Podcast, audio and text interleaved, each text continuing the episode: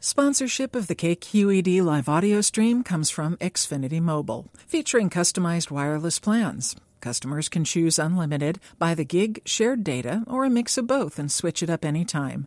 Learn more at xfinitymobile.com. From KQED News, this is California Money. I'm Peter Jon Shuler.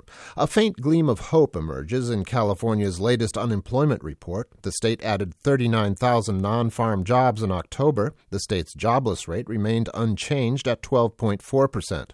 One place is dealing with some bad job news Sonoma County, where State Farm Insurance announced plans to close its offices. Erica Kelly reports.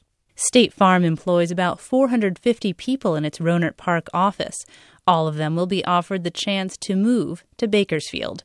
Those who stay behind will find themselves in a competitive job market, says Karen Fees, Director of Employment and Training Services for the county.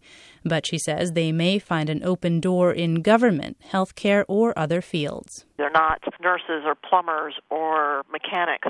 Their skills are more in terms of customer service and working with data and paperwork and, and they're much more transferable to a lot of different industries. So that's that's a point in their favor. The county has a number of services for job seekers, including networking and retraining. For California Money, I'm Erica Kelly, KQED News. PG&E has proposed buying up 100 properties in the Mojave Desert town made famous by the movie Erin Brockovich. In 1996, the utility paid residents of Hinkley a settlement of more than $300 million over groundwater contaminated with chromium-6.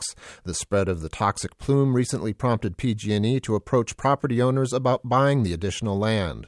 For California Money, I'm Peter Jon Shuler. More news online at kqednews.org.